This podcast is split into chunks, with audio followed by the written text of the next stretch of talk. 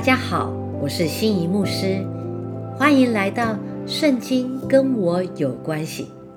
今天要来带大家一起背诵的经文是《箴言书》三章九到十节。你要以财物和一切出熟的土产尊荣耶和华，这样你的仓房必充满有余，你的酒榨有新酒盈溢。这是我们在奉献的时候常常读的一段经文。以色列人的律法规定，每年必须将新酒、新油、新谷献给神。凡遵守这命令的，神必请福给他。献出熟的土产给神，是一种信仰告白，意味着承认这一切的土产是神所赐的，并且表白要。按神的旨意使用这一切，让我们看见金钱会带来丰盛有余。金钱的核心就是与神发展亲密又稳固的全面性的关系。要学习敬畏神，就得先了解神的心，就是晓得他所喜悦的和厌恶的是什么。正如我们昨天所说的。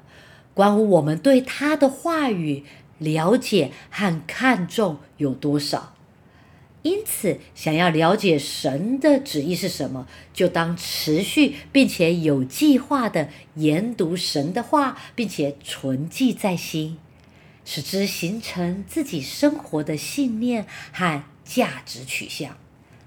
再来，敬畏神不仅要了解神的心，更是要体贴神的心。也就是我们在行事为人，应当遵从神的旨意来行。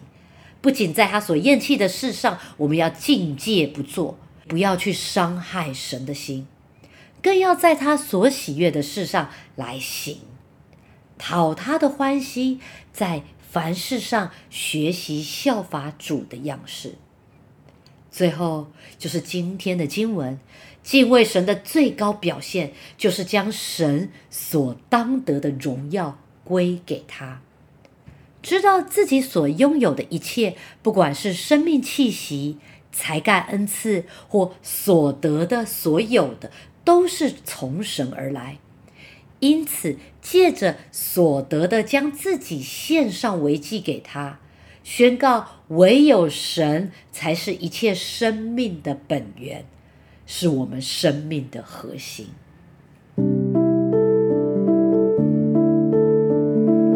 亲爱的弟兄姐妹们，从经文中我们看见，神向我们要的是出熟的土产。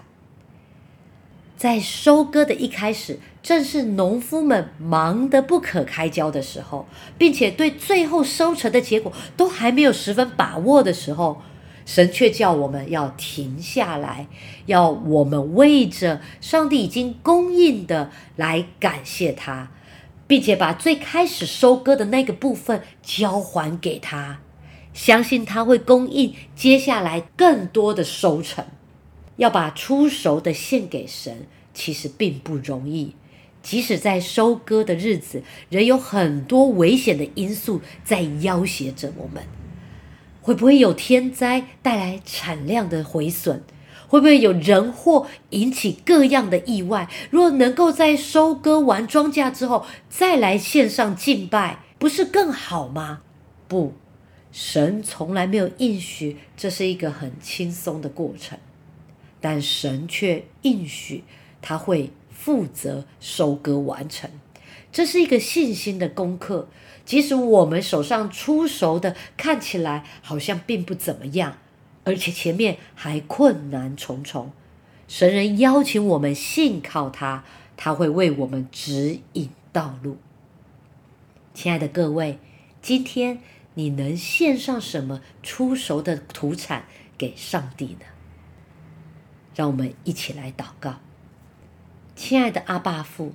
我愿意学习献上一切出熟的土产，把最美好的那部分，我自己觉得最珍贵的那部分献给你，把财富的主权交还给你。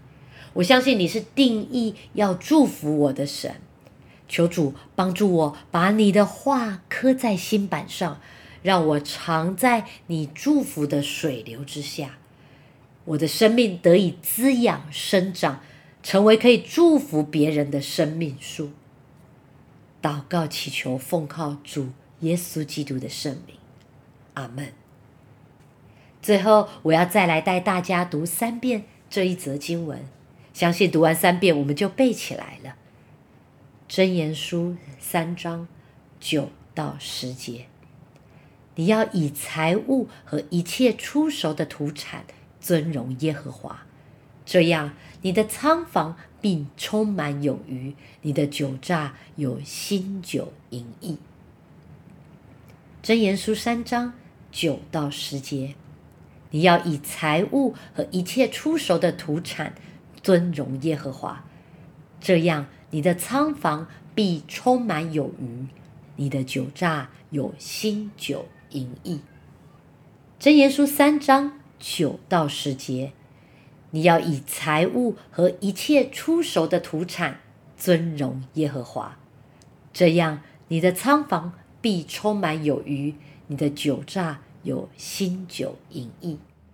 阿门，感谢主。让我们配合七月的背经进度，七牧师会为大家提供每日一句的分享，让圣经天天跟我有关系。情话多说一点，想神我们就多背一点吧。让我们明天见喽，拜拜。